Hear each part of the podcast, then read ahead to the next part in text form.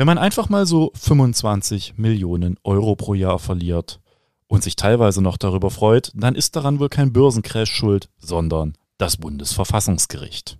Ob das Urteil der höchsten deutschen Richter zur Parteienfinanzierung wirklich Grund zur Freude ist, darüber sprechen wir heute im Podcast Zwischenrufe, dem Politikpodcast aus Sachsen. Weniger Freude dürfte indes Jens Meyer haben. Der sitzt quasi im Ruhestand. Wir freuen uns aber, dass mittlerweile die Urteilsgründe des Richterdienstgerichtes vorliegen und werden da mal einen Blick reinwerfen. Werte Kolleginnen und Kollegen, was ist denn das für ein Käse? Haben Sie eigentlich mal bedacht? Selbst in Sachsen. Schon alleine diese bodenlose Frechheit. Das ist doch aber nicht der Maßstab. Ja, da bin ich ja gespannt. Ja, herzlich willkommen zum Podcast Zwischenrufe und zwar zur Folge 75. Und es grüßen wir immer aus Dresden Valentin Lippmann, der mir gegenüber sitzt, Abgeordnete der Bündnisgrünen im Sächsischen Landtag.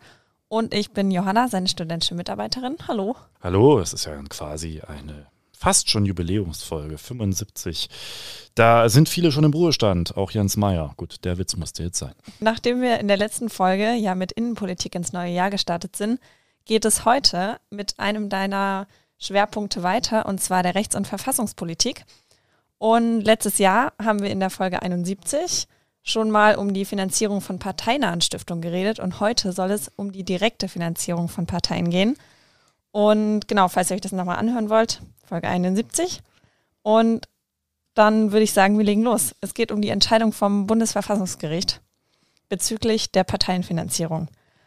Wir werden heute unter anderem über ein abstraktes Normenkontrollverfahren und über ein Organstreitverfahren reden. Da kannst du vielleicht dann nochmal aufklären, worum es genau ging. Vielleicht erstmal allgemein, die Parteien im Bundestag haben Anspruch auf eine Teilfinanzierung vom Bundestag. Also die werden auch von Mitgliedsbeiträgen und Spenden finanziert, aber eben auch vom Geld aus dem Bundestag. Und das wurde 2018 durch die GroKo, wurde dieser Gesamtbetrag, den die bekommen, erhöht. Ist das erstmal so richtig? Genau, es ist äh, Parteienfinanzierung in Deutschland basiert quasi auf zwei Säulen. Faktisch der eigenerbrachten Leistung der Parteien durch Mitgliedsbeiträge und Spenden und eben der staatlichen Parteienfinanzierungskomponente quasi ein Teil der Kosten, die Parteien haben und auch die sogenannte Wahlkampfkostenerstattung, wie das dann immer so heißt, eben aus Steuergeldern getragen werden. Das ist seit jeher immer mal wieder ein Diskussionspunkt, wie stark der Staat Parteien finanzieren darf. Da gibt es eine Entscheidung aus den frühen 90er Jahren. Da wurde dann erstmals gesagt, naja, es geht nicht nur darum, hat das Bundesverfassungsgericht auch für zulässig erkannt, dass die Parteien ihre Wahlkampfkosten quasi rückerstattet bekommen, sondern man darf auch so ein bisschen die grundlegenden Kosten von Parteien, weil sie ja eine wichtige verfassungsmäßige Stellung in, Bund in der Bundesrepublik haben, auch mitfinanzieren. Genau das ist äh, seit eh und je der Brauch und jetzt gab es Streit um ja, die Schippe drauf, die die GroKo 2018 da gemacht hat, nämlich die staatliche Parteienfinanzierung einfach mal so um 25 Millionen Euro pro Jahr anzuheben. Das war damals hoch umstritten und die Oppositionsfraktionen haben alle angekündigt, dagegen zu klagen. Die Grünen, die FDP und die Linke sind im Wege eines Normenkontrollverfahrens gegen das Gesetz vorgegangen. Die AfD hat sich für eine etwas holprige Organklage gegen das Gesetzgebungsverfahren entschieden. Was der Unterschied ist, dazu kommen wir gleich noch. Und war weniger erfolgreich. Aber schlussendlich hat das Bundesverfassungsgericht jetzt entschieden, dass diese Erhöhung der sogenannten absoluten Obergrenze verfassungswidrig war. Genau, also es ging, wie gesagt, im Jahr 2019 darum, diese sogenannte absolute Obergrenze auf insgesamt 190 Millionen Euro zu erheben. Und es geht um ein jährliches Gesamtvolumen dieser staatlichen Mittel. Und insgesamt hatten 216 Mitglieder des Bundestags eben aus den genannten Fraktionen geklagt. Und jetzt hat das Bundesverfassungsgericht entschieden, das war nicht rechtens. Genau. Im Grunde nach muss man noch mal ganz kurz in die Mechanismen der staatlichen Parteienfinanzierung einsteigen, denn jenseits der Grundsätze, die ich schon mal grob erläutert habe, gibt es quasi noch eine Reihe von anderen zu beachtenden Punkten. Ganz wichtig, die sogenannte Staatsferne der Parteienfinanzierung. Und das ist auch, äh, da kommen wir gleich zu, der, einer der tragenden Punkte des Bundesverfassungsgerichts, warum sie jetzt diese Erhöhung für rechtswidrig gehalten haben. Grundsätzlich sollen Parteien in Deutschland auch aufgrund ihrer eher Mittlerfunktion nach dem Grundgesetz zwischen auch dem, dem Parlament, der Regierung und der Politikausübung, aber auch der Bevölkerung eben nicht alleine durch Staatsgeld am, ich sage es mal, Leben erhalten werden. Und äh, Deswegen ist es ganz wichtig, dass gerade bei der Parteienfinanzierung das Bundesverfassungsgericht sehr genau hinguckt, ob quasi hier nicht eins drüber ist.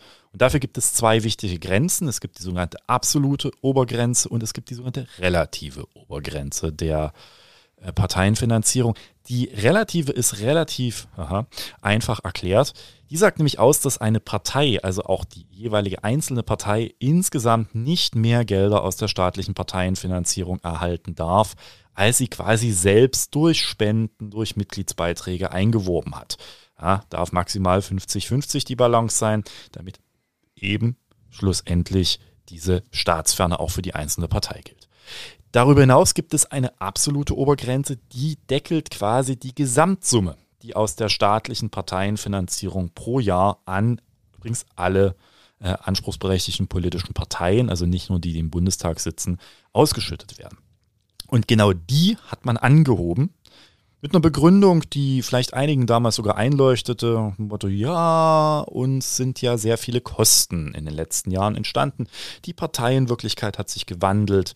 Und an sich auch ein verständlicher, verständliche Punkte dabei, insbesondere das Thema Digitalisierung. Achtung, Achtung, das Internet hat angerufen und war dann plötzlich auch mal in den Parteien, wohl insbesondere in den großen, so weit Thema, dass man festgestellt hat, hm, das ist ja jetzt schon ein bisschen mehr Aufwand als vorher und deswegen brauchen wir mehr Geld. Und deswegen hat man 2018 der GroKo gesagt, dann brauchen wir mal mehr Geld und entsprechend erhöhen wir die Obergrenze. Das ist gründlich schiefgegangen. Genau, also die maßgebliche Begründung war damals die Digitalisierung mit wachsenden Hackerangriffen, die abgewehrt werden müssen, Online-Formate von Parteien, Parteitage, die online stattfinden. Und genau diese Begründung war aber ja wohl als Begründung okay, aber nicht genug für das Gericht. Genau. Und jetzt müssen wir eigentlich mal tief in die Entscheidung des Bundesverfassungsgerichts reingehen, denn das äh, ist durchaus am Ende ein Punkt, der am Detail krankt und nicht an der grundsätzlichen Frage.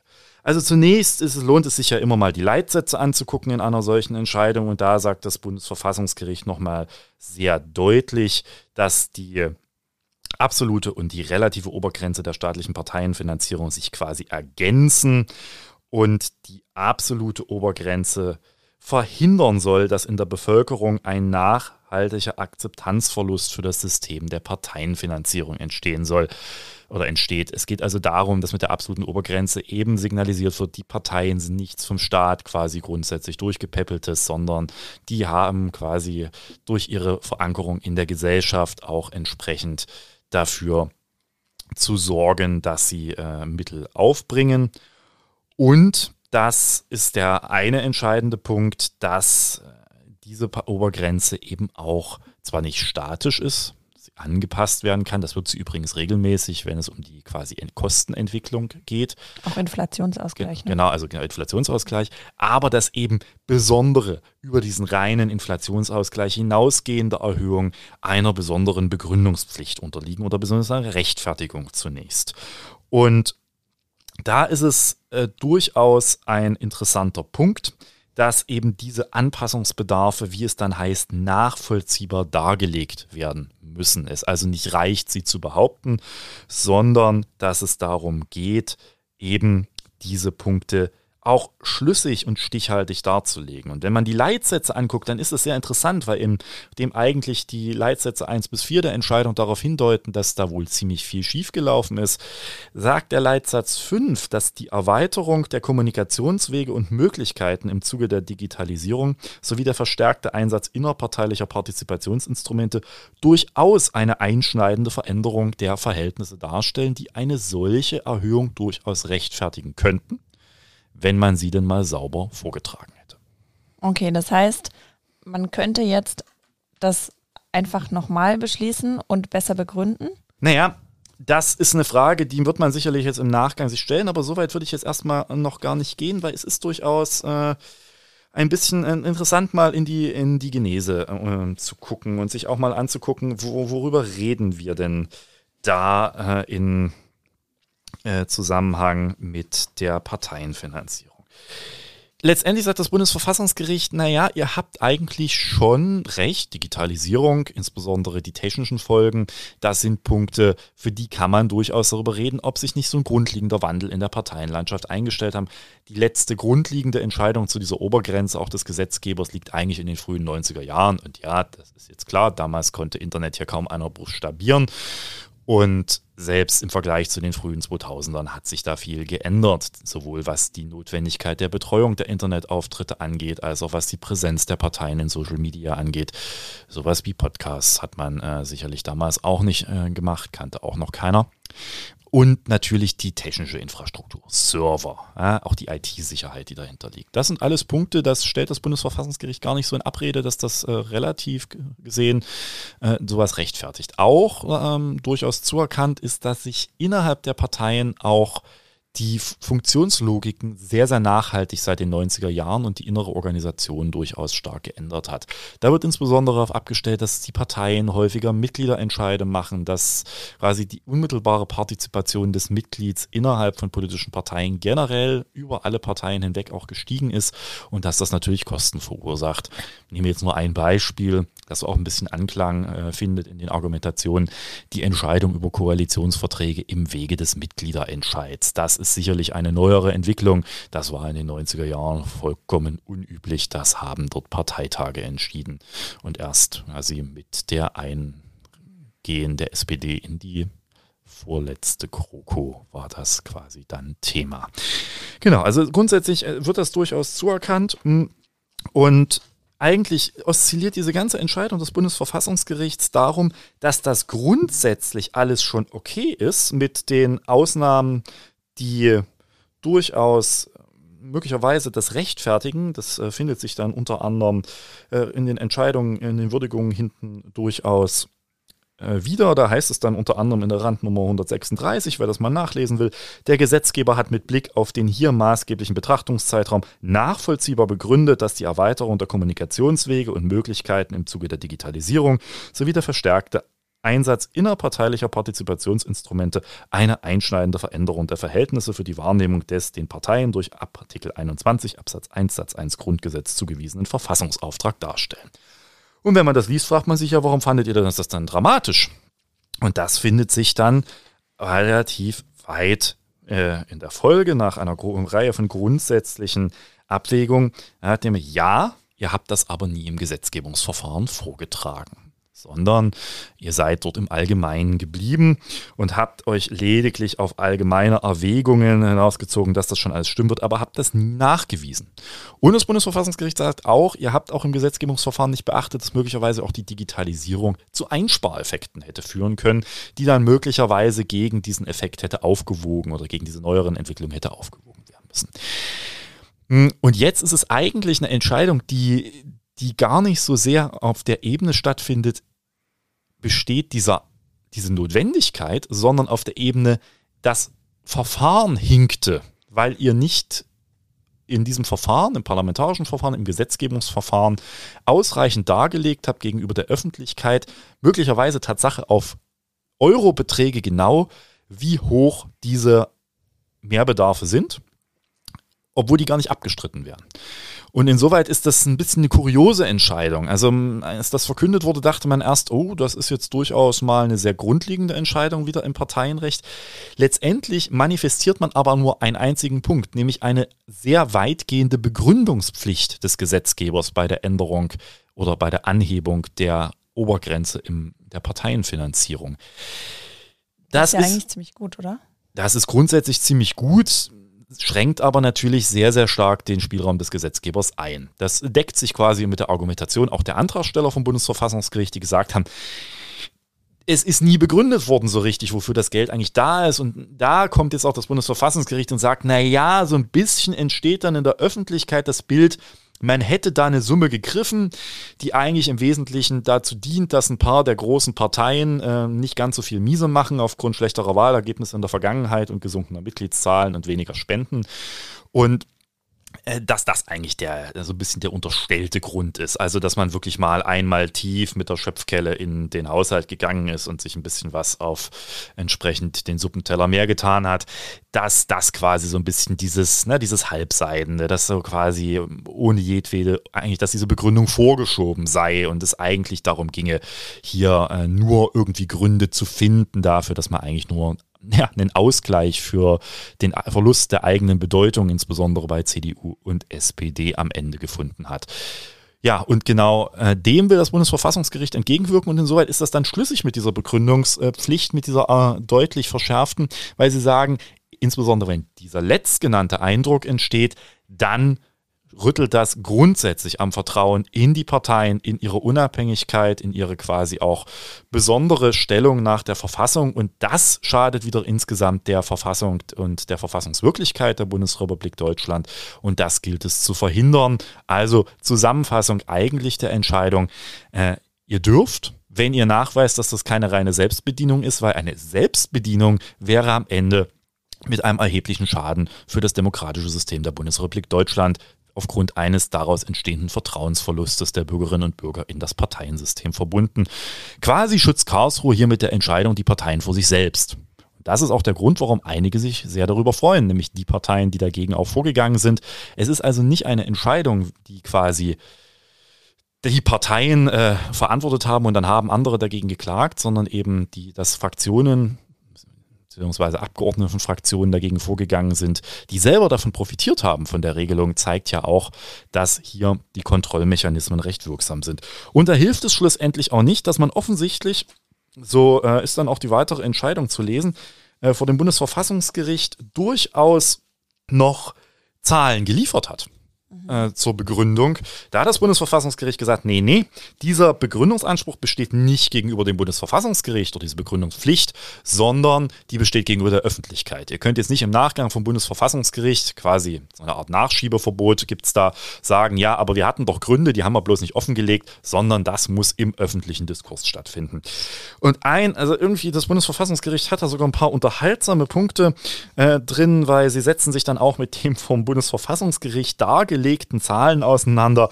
Und da sage ich dann mal, äh, zumindest äh, auf einer rechtlichen Ebene klatscht es da, aber leider kein Beifall. Denn äh, hier ist es relativ offensichtlich, dass wohl auch diese Zahlen nicht ganz so stichhaltig waren. Zitiert mal aus der Randnummer 161 der Entscheidung, die ich sehr erheiternd finde. Soweit darüber hinaus eine Steigerung der Gesamtausgaben der drei Parteien seit 1992 zwischen 26,6 jetzt kommt's und 29,8 Prozent behauptet wird, ist dies bereits nicht nachvollziehbar, inwieweit diese auf die vorliegende relevante einschneidende Veränderung der Verhältnisse zurückzuführen ist. Und das Bundesverfassungsgericht schlussfolgert, auch erschließt sich nicht, warum die Anhebung der absoluten Obergrenze vor diesem Hintergrund 26,6 und 29,8 Prozent lediglich in einem Umfang von 14,9 Prozent erfolgt ist. Also sie versuchen hier auch noch die Begründung der Antragsgegner selbst äh, vom Bundesverfassungsgericht deutlich in die Schranken zu weisen, dass die offenbar sehr unsubstantiert ist. Insgesamt also durchaus ein äh, Erfolg, was die quasi Transparenzpflicht von den sehr sensiblen Bereichen, immer dann, wenn quasi das Parlament so in eigener oder artverwandter Sache, ja, kennen das ja aus dem Abgeordnetenrecht, entscheidet, dass es da eben auch besondere Begründungspflichten gibt. Soweit die eine Entscheidung. Und da jetzt vielleicht zu deiner Ursprungsfrage zurückzukommen, äh, noch ja, natürlich lässt das Bundesverfassungsgericht ein Scheunentor offen, äh, die, den absoluten Deckel, also die äh, quasi absolute Obergrenze dann doch irgendwie anzuheben, wenn man das sauber begründen kann. Das ist jetzt eine politische Diskussion.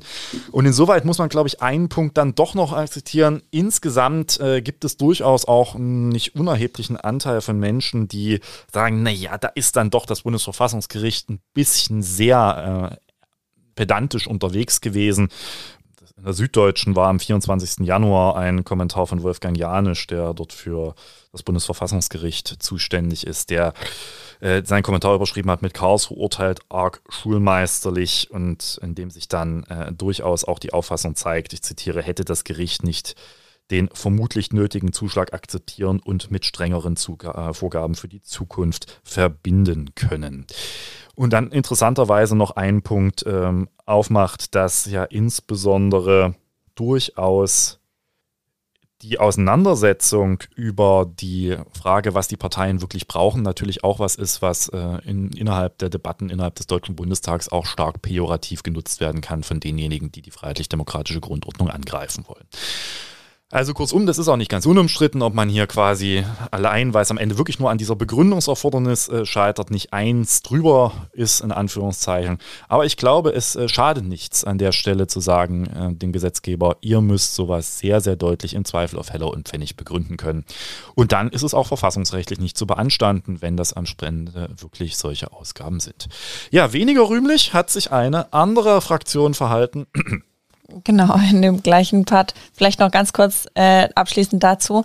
Ich finde es richtig gut eigentlich, dass es diese Transparenzpflicht jetzt zukünftig gibt und wichtig auch, dass es um die Begründung für die Öffentlichkeit ging, weil eigentlich geht doch diese ganze Finanzierung der Parteien darauf zurück, dass sie einen Auftrag haben, diese politische Willensbildung des Volkes mitzuwirken. Und dafür haben sie ja das Geld, dass sie eben Dinge zur Verfügung stellen kann, damit das Volk sieht, warum Entscheidungen wie getroffen wurden, damit sie auch daran mitwirken kann. Und wenn es jetzt zukünftig öffentlichkeitswirksamer sein soll, ist es ja eine ziemlich demokratiefördernde Maßnahme eigentlich. Ich denke, dass in diesem Thema Transparenz sicherlich nicht schadet. Ich bin immer so als Teil einer gesetzgebenden Körperschaft ein bisschen vorsichtig, was diese über, zunehmend überhöhten oder zumindest erhöhten Begründungspflichten angeht, insbesondere wenn es um mathematische Begründungspflichten geht. Das hat sich im Bundesverfassungsgericht jetzt leider immer mehr durchgezogen und insoweit reiht sich diese Entscheidung, so sehe ich sie hier durchaus für durchaus richtig in großen Teilen sehe, in so eine gewisse Tradition ein, dass äh, dem Gesetzgeber nicht mehr nur in Anführungsstrichen materielle Gründe entgegengestellt werden oder eingehegt wird durch materielle Gründe, die sich aus einer Auslegung ergeben, die aber eher quasi Interpretationen sind, sondern Tatsache harte Zahlen am Ende äh, geliefert werden müssen. Das ist so ein bisschen eine Entscheidung, die ursprünglich so ihren Anfang genommen hat in den Entscheidungen zur Besoldung von Beamten, wo mittlerweile meines Erachtens die Parlamente, das ist ja Landesrecht, zumindest für die Landesbeamten, gar nicht mehr in der Lage sind, selbst die entsprechenden Dokumentationen über die entsprechenden durchgeführten Berechnungen zum Nachweis, dass, dass verschiedene Kategorien, die das Bundesverfassungsgericht und Kriterien aufgestellt hat, quasi äh, eingehalten wurden, dass sie überhaupt nicht mehr in der Lage sind, das selber äh, auszurechnen.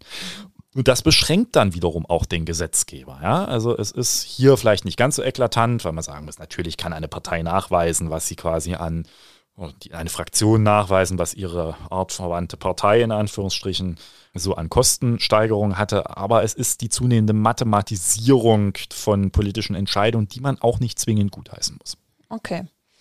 Dann jetzt zu dem Organstreitverfahren. Was genau ist nochmal ein Organstreitverfahren?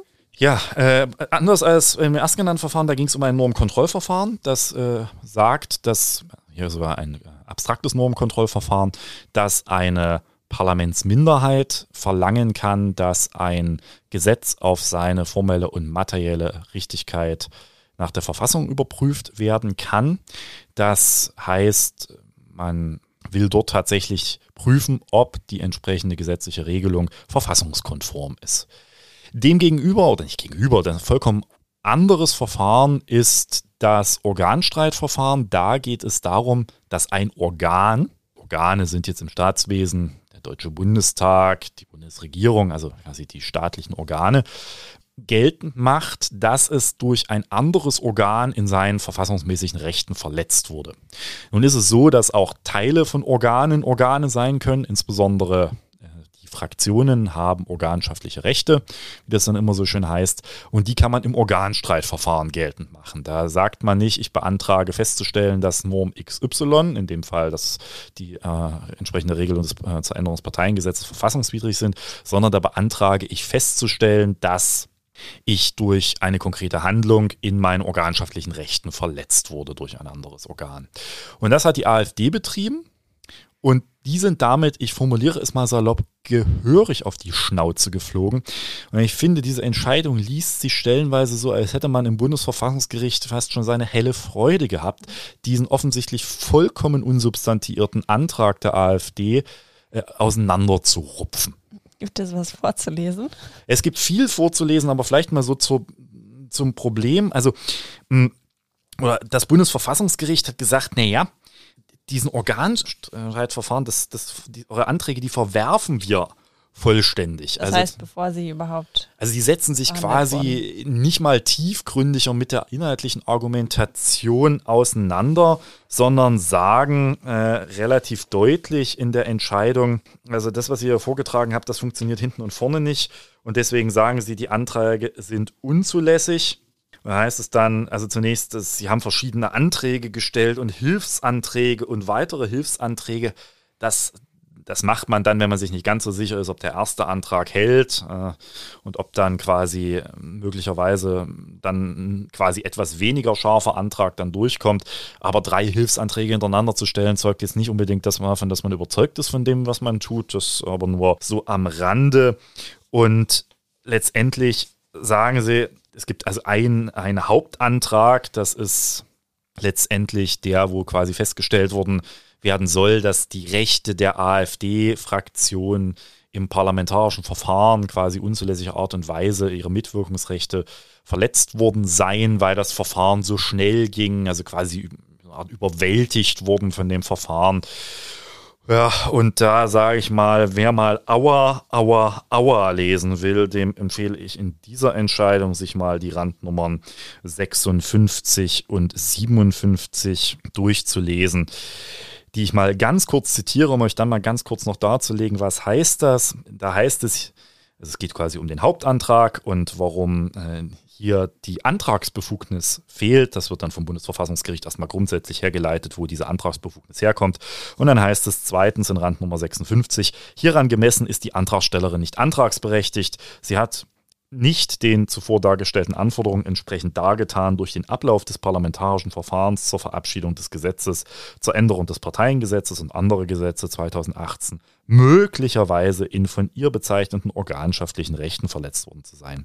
Hinsichtlich des geltend gemachten parlamentarischen Beteiligungsrechts ergibt sich die Antragsbefugnis nicht aus der von der Antragstellerin ausgeführten Bestimmung des Artikel 20 Absatz 1 bis 3 Grundgesetz, ob die Ausgestaltung des Gesetzgebungsverfahrens möglicherweise gegen Rechte der Antragstellerin nach Artikel 38 Absatz 1 Satz 2 Grundgesetz verstoßen haben, muss offen bleiben. Die Möglichkeit der Verletzung eines Rechts auf Waffengleichheit mit der Regierung bzw. der Regierungsmehrheit ist nicht substantiiert dargetan. Dies gilt auch mit Blick auf das behauptete Recht auf Initiierung einer öffentlichen Diskussion. Soweit äh, quasi der ganze Grundsatz, um das mal zusammenzufassen. Also man trägt offenbar bei der AfD im Wege vor dass, des Organstreites, dass man in seinen Rechten aus Artikel 20 Absatz 1 bis 3, also im Demokratieprinzip verletzt worden sei.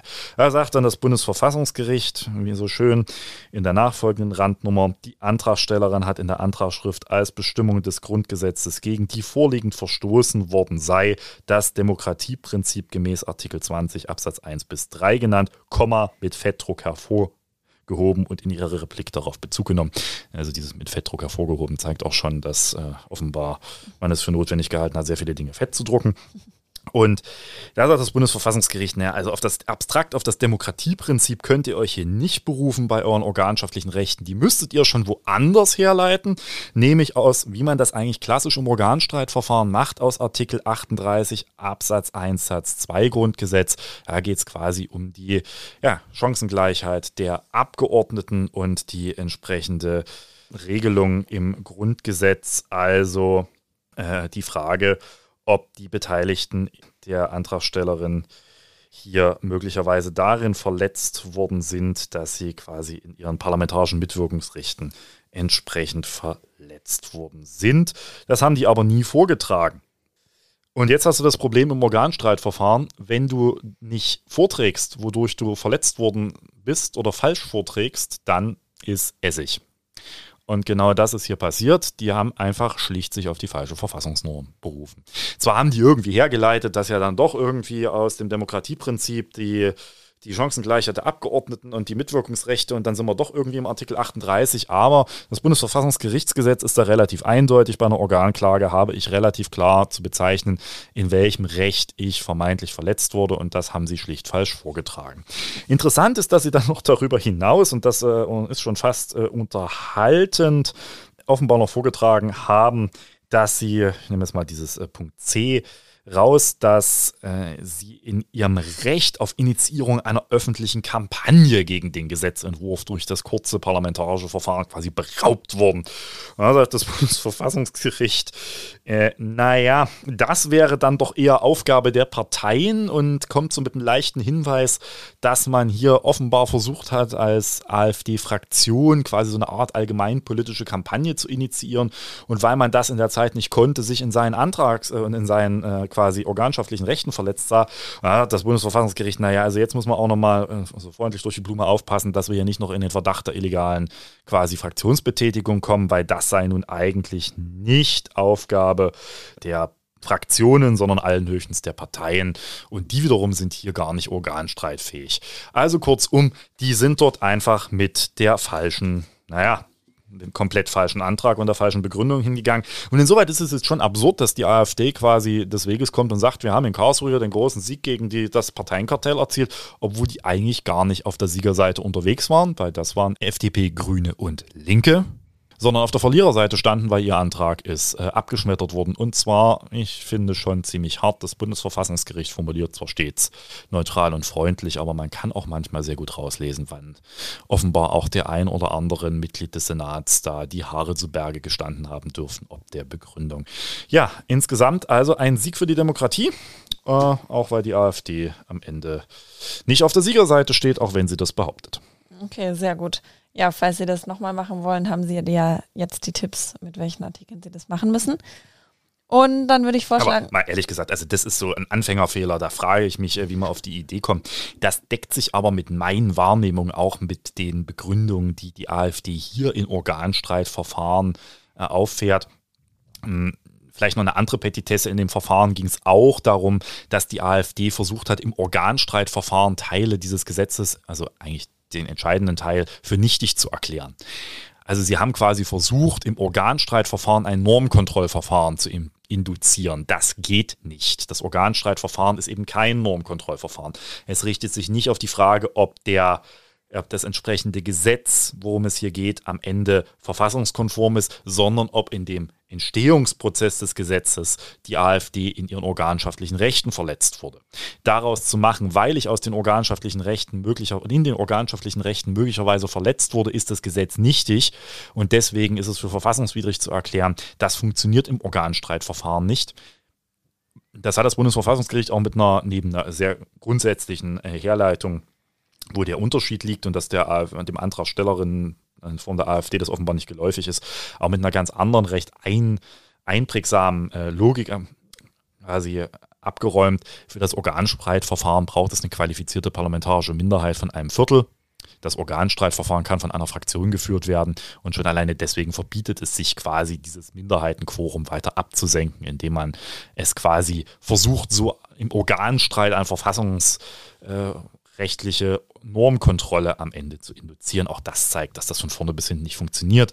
Gleichwohl, wie gesagt, das kommt mir alles sehr bekannt vor aus den Unter äh, Auseinandersetzungen, die die AfD vor dem sächsischen Verfassungsgerichtshof führt. Da wird immer ganz groß aufmunitioniert mit die Demokratie, der Rechtsstaat und was dann alles in Gefahr gewesen sein soll und angeblich ähm, hier äh, Grund für die jeweilige Klage ist. Und am Ende fehlt es aber der konkreten Auseinandersetzung, worin eigentlich die AfD in ihren Rechten verletzt worden sein soll. Zuletzt hat der sächsische Verfassungsgerichtshof das für eine Frage des Zurückweisens eines Beweisantrages der AfD im Untersuchungsausschuss festgestellt, wo letztendlich der Verfassungsgerichtshof auch sagt, viel heiße Luft, aber keine einzige substantiierte Darlegung, in welcher konkreten Handlung, in welchem konkreten Recht jetzt die AfD in ihren Rechten äh, verletzt worden sei. Ja, das deckt sich offenbar als das Masche der AfD, aber vor den Verfassungsgerichtshöfen fliegt man damit in der Regel auf die Schnauze. Zu Recht. Okay, gut. Dann bleiben wir bei den sächsischen Gerichten und zwar gehen zum Richterdienstgericht nach Leipzig. Und das hat im Dezember bereits am 1. Dezember ein Urteil gegen Jens Meyer gefällt. Die Causa Jens Meyer haben wir ja äh, hinreichend in diesem Podcast schon besprochen. Und zwar, wer das nachhören möchte, in Folge 57, in Folge 62, da ging es um die Richteranklage, in Folge 64 und 65, also jetzt Pause machen und nachhören, falls ihr nochmal den kompletten Einstieg in das Thema haben möchtet. Und genau dieses Urteil, was hat denn genau das Gericht entschieden und warum? Ja, wir hatten ja schon äh, kurz in irgendeinem kleinen Einschub festgestellt, das Gericht Jahr, genau. hat den Anträgen oder dem Antrag des Justizministeriums stattgegeben, Jens Meyer in den Ruhestand versetzen zu können. Über die verschiedenen Verfahrensarten hast du ja gerade schon dargelegt, haben wir hier geredet. Es war am Ende das Verfahren, was am schnellsten erfolgsversprechend war. Seit kurzer Zeit liegen jetzt auch die Gründe vor und das war tatsächlich noch so ein Punkt, wo wir darauf gewartet haben, weil natürlich aus der mündlichen Urteilsverkündung sich an dem Tag selbst doch einiges ergeben hat, aber äh, schlussendlich dann doch immer noch die Frage war, wird in der ein oder anderen ähm, ja noch offenen Frage des Gerichts nochmal so ein paar grundsätzliche Hinweise geben. Und das sollte vielleicht Anlass sein, äh, Tatsache mal in die Entscheidung reinzugehen, weil ein paar der auch immer wieder aufgerissenen Grundsatzfragen, denen nähert sich das Gericht. Okay, genau. Die allgemeinen Gründe waren erstmal, also Hintergrund der Entscheidung, warum er direkt in den Ruhestand versetzt wurde, also er darf er jetzt auch nicht mehr arbeiten, waren, dass er unter anderem rassistisch und menschenverachtend war, dass es nicht unparteiisch mehr eingeschätzt wird und seine öffentlichen Aussagen auf Twitter, Facebook und bei Wahlkampfreden.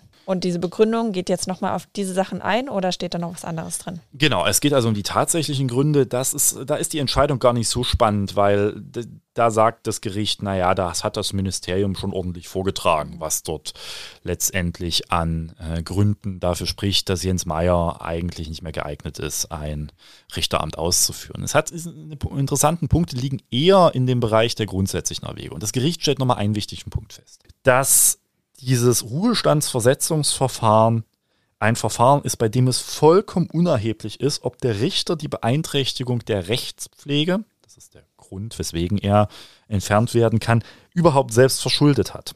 Anders, zitiere, als im Disziplinarverfahren geht es nicht um die Verantwortlichkeit des Richters, sondern allein um das von Paragraph 31, 31 deutsches Richtergesetz geschützte Ansehen der Justiz als dritte Staatsgewalt in der Öffentlichkeit.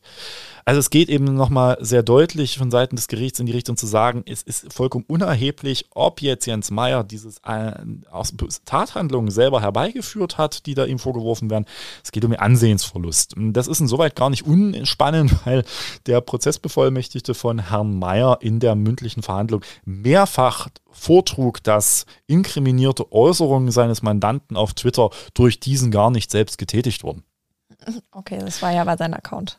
Ja, das war dann im Zwei ein Mitarbeiter. Also in dem Fall war es nicht der Praktikant, sondern der Mitarbeiter. Und das, ich meine, die Argumentationsfigur kennen wir ja in der AfD. Das war entweder Maus gerutscht oder der Praktikant.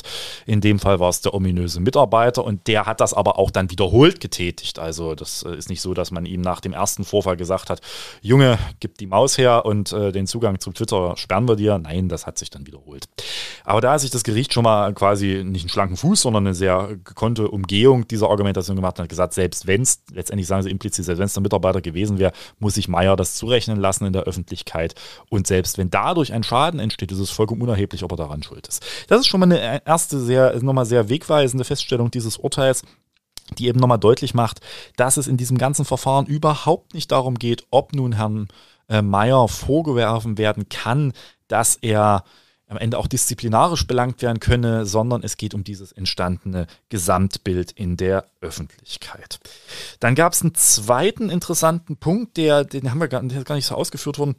Es ging immer um die Frage, ob äh, Herr ähm, Mayer ja im Verfassungsschutzbericht erwähnt wurde und gegen diese Erwähnung hat Herr Mayer geklagt, auch parallel. Da läuft ein Verfahren von Jens Mayer vom Verwaltungsgericht. Und deswegen wollte ursprünglich sein Anwalt, dass das Verfahren ausgesetzt wird äh, am Richterdienstgericht, bis quasi das Verwaltungsgericht entschieden hat, ob es jetzt zulässig ist, dass Jens Mayer als Rechtsextremist im Verfassungsschutzbericht auftrat. Hat das Gericht hier gesagt, das Richterdienstgericht von so einer Aussetzung sehen wir ab. Das Verfahren sei nicht vorgreiflich, wie es dann äh, entsprechend heißt. Zwar ginge es in beiden Fällen um die Frage, ob es Anhaltspunkte gäbe in Äußerungen und Verhaltensweisen, dass Jens Meyer Rechtsextremist sei oder zumindest als solcher bezeichnet werden kann. Aber hier ginge es am Ende ja nicht um die Frage von äh, dem Verfassungsschutzbericht, sondern eben um die Frage, ob hier in diesem Gerichtsverfahren das ausreichend dargetan wurde, auch unabhängig der Frage des Verfassungsschutzberichtes. Ja, und dann gibt es noch zwei Punkte, auf die ich mal so ein bisschen den, den Blick richten will, weil da tobte so ein bisschen bisher der Streit auch innerhalb derjenigen, die sich mit der Materie beschäftigt haben. Und das waren ja nicht wenige. Erstaunlicherweise hatten wir ja innerhalb des letzten Jahres eine Inflation von Expertinnen und Experten im Richterdienstrecht, eine Materie, die sonst eher äh, ja, eher Orchideenthema war, in einigen Teilen zumindest. Aber das mal dahingestellt, da war auch sehr viel profunder Sachverstand dabei. Nicht immer, aber häufig. Und da ging es ja vor allen Dingen um die Frage, wie verhält sich denn das Mandat zu der möglichen Folgewirkung? Und da gab es verschiedene Ansätze. Die einen sagen ja, Moment, dass nach Abgeordnetengesetz ruhten ja die Rechte und Pflichten. Das heißt, wir können eigentlich alles nicht verwerten, was in seiner Mandatszeit war. Fertig. Dann gab es die extreme Gegenseite, die sagten, naja, also so vollständig können die Rechte und Pflichten ja nicht geruht haben.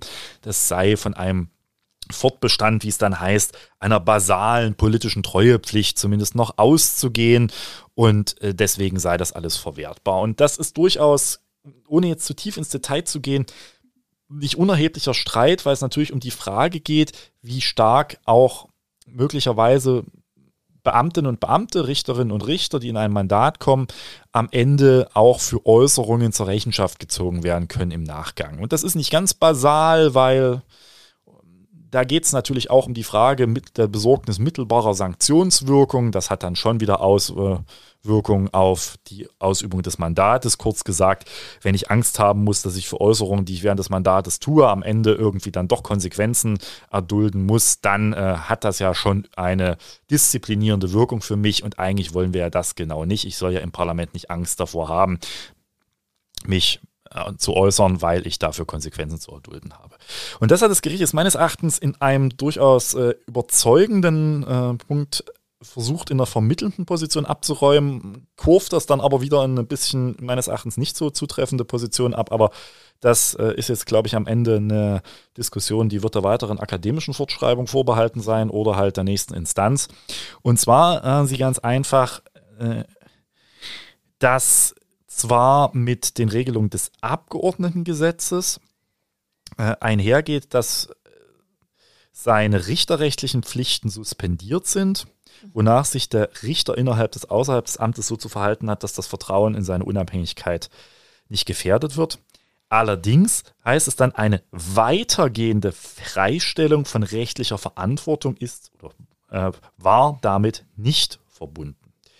Das heißt, es erlöschen nicht alle mit dem Status als Richter verbundenen Rechtsfolgen. Und jetzt sagt das Gericht, selbst wenn man in dem äh, Zusammenhang mit der Abgeordnetentätigkeit sagt, dass dort möglicherweise diese Verfassungstreuepflicht nicht in dem Maße besteht, stellt ihn das nicht davon frei, dass später, wenn es um die Beurteilung der Frage, ob sein Verhalten ein schwerer Schaden für die Funktionsfähigkeit und das Ansehen der Justiz ist, dass daran quasi angeknüpft werden kann. Also Sie sagen, in der Zukunftsprognose darf definitiv sehr wohl auf vorherige Äußerungen auch während des Mandates zurückgegriffen werden, eben weil es darum geht, explizit auch das zukünftige Verhalten des Richters quasi hinsichtlich auch seiner Verfassungstreue zu überprüfen, ob dadurch möglicherweise durch seine mangelnde Verfassungstreue hier ein entsprechender Schaden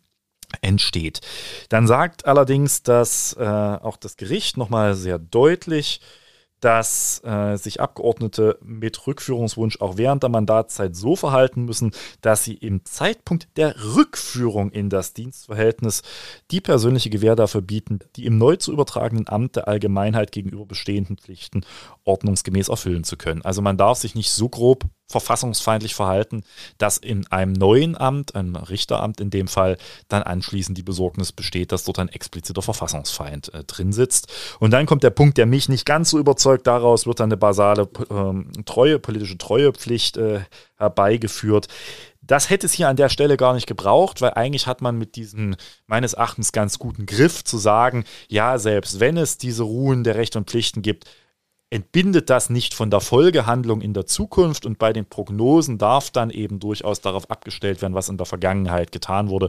Das ist eigentlich das, was mich überzeugt, äh, dass sie hier nochmal irgendwie meines Erachtens unnötig auch quasi nochmal einen zweiten Argumentationsstrang aufmachen. Das bleibt Sache des Gerichts, das zu verstehen. Ja, das ist, glaube ich, ein großer Punkt, der äh, wirklich bisher auch streitig war. Da wird man sehen, was da in der zweiten Instanz äh, draus gemacht wird. Und ein weiterer Punkt, und den eigentlich nur ganz kurz angerissen, wenn wir sagen, es ist nochmal deutlich auch durch das Gericht gemacht worden. Ja, auch die Verfassungsfeindlichkeit des Richters ist eben ein Punkt, der äh, genau dazu dient oder der Anhaltspunkt dafür dienen kann, dass ein Richter eben auch in den Ruhestand versetzt werden kann, selbst wenn man ihm individuell gar nicht im disziplinarischen Verfahren beikommen kann. Und das haben sie mal exemplarisch an einem Punkt gemacht, nämlich sie haben sehr stark diesen einen Tweet rausgenommen, den Meyer damals abgesetzt hatte. Da geht es quasi um die Frage, dass oder um die Äußerung, dass äh, man es gut findet, wenn angeklagte AfD-Richter fürchten und dafür das Gericht dann aus, wenn äh, also der Tweet heißt, wenn angeklagte AfD-Richter fürchten, haben wir alles richtig gemacht. Hashtag AfD. Da heißt es dann, diese vom offiziellen Twitter-Account des Antragsgegners und damit jedenfalls in seinem Namen abgesetzte Äußerung erweckt für den objektiven Empfänger den Eindruck, dass der Antragsgegner als Richter gegebenenfalls, nämlich dann, wenn Prozessbeteiligte Beteiligte einer als unliebsam wahrgenommenen Personengruppe zugehören, nicht bereit sein dürfte, gemäß seinem Richtereid ohne Ansehen der Person zu urteilen, sondern vielmehr als AfD-Richter geneigt sein wird, in seiner Rechtsprechung Interessen der AfD wahrzunehmen und ihre Programmatik zu verfolgen. Und es geht gar nicht, ob das so ist, sondern es geht um die Wahrnehmung. In diesem ganzen Verfahren wird nochmal rausgehoben, auch in dieser Entscheidung, es geht schlicht um die Wahrnehmung des Richters nach außen. Und wenn diese Wahrnehmung den Eindruck, den objektiv begründeten Eindruck erweckt, dass der Richter nicht mehr unparteiisch und ohne Ansehen der Person zu urteilen imstande ist, weil er sich eben in der Vergangenheit durch verfassungsfeindliche Äußerungen entsprechend diskreditiert hat, dann ist auch die Ruhestandsversetzung nach 31 ein geeignetes Mittel, um einen Verfassungsfeind loszuwerden. Und das ist eigentlich die entscheidende ja, vielleicht schon Neuerung dieser, äh, dieses Urteils, weil bisher galt, wenn du Verfassungsfeind bist, dann äh, wird das eigentlich über das Disziplinarverfahren entsprechend geklärt, weil du gegen die Treuepflichten verstoßen hast und das ist natürlich äh, sanktionsbewehrt. Aber hier ist eben auch die Ansage, nein, es ist auch möglich in dem 31er Verfahren, also diesem Ruhestandsversetzungsverfahren, zumindest dann, wenn es so gravierend ist, dass es an der Wahrnehmung der Öffentlichkeit einen erheblichen Einfluss hat, dann darf ich auch über den 31 in den Ruhestand versetzen. Und das ist durchaus ein Punkt, wo man sagen muss, das könnte dazu führen, dass das möglicherweise in Zukunft vielleicht ein weiterer Strang ist, um mit Verfassungsfeinden im Richteramt umzugehen. Im Gegensatz zur Richteranklage, die ja jetzt in diesem Fall nicht weiterverfolgt wird, ist ja immer noch bei dieser Ruhestandsversetzung das Problem, äh, dass er trotzdem einfach weiter sein Geld bekommt. Er bekommt natürlich Ruhegehaltsbezüge. Allerdings niedrigere, als wenn er quasi fortlaufend mhm. äh, dann äh, noch weitergearbeitet hätte. Wahrscheinlich. Müsste man jetzt mal ausrechnen. Da habe ich jetzt mich mit den konkreten Lebensumständen von Herrn Mayer und äh, der Frage, in welcher Stufung der äh, entsprechend er ist, nicht auseinandergesetzt. Ja, aber es ist natürlich so, dass er weiter jetzt erstmal Geld bekommt. Und das ist genau der Punkt. Es ist quasi hier der Aspekt, dass dieses Verfahren auch deswegen einfacher ist als das Disziplinarverfahren, weil es den Betroffenen relativ schadfrei stellt. Es, quasi, es geht nicht um Schuld und deshalb geht es auch nicht um Sanktion, sondern es geht um öffentlichen Eindruck und deswegen sagt man, naja, dann in Anführungsstrichen goldener Handschlag. So, der Schaden für die Öffentlichkeit ist abgewendet, aber du hast persönlich keinen Nachteil. Okay. Ich verstehe, dass das viele da draußen, in Anführungsstrichen, also viele äh, Menschen für ungerecht empfinden, aber es ist nun mal das Verfahren, was als einziges schnell und möglich war. Und jetzt ist er im Ruhestand. Es ist möglich, gegen einen Ruhestandsrichter ein Disziplinarverfahren weiterhin zu führen. Dann nämlich mit dem Ziel der Aberkennung der Ruhegehaltsbezüge. Mhm. Da muss man ihn dann allerdings Tatsache das dienstliche oder außerdienstliche Vergehen im Sinne des quasi disziplinarisch Relevanten vorwerfen. Okay. Und da gehe ich mal von aus, dass das auch entsprechend vorangetrieben wird. Alles klar. Gut, dann sind wir für heute erstmal am Ende angekommen. Hast du irgendwas mitgebracht? Ja, ich denke, viel Lesestoff haben wir schon mitgebracht. Mhm. Äh, von daher würde ich jetzt an der Stelle auf weitere größere Mitbringsel doch eher verzichten wollen. Ja, wir verlinken euch die Entscheidungen der Gerichte auf jeden Fall unten. Da könnt ihr da nochmal die Äußerungen nachlesen. Und ansonsten wünschen wir euch eine schöne Woche oder einen schönen Tag. Und ja. bis zum nächsten Mal. Bis zum nächsten Mal. Tschüss. Tschüss.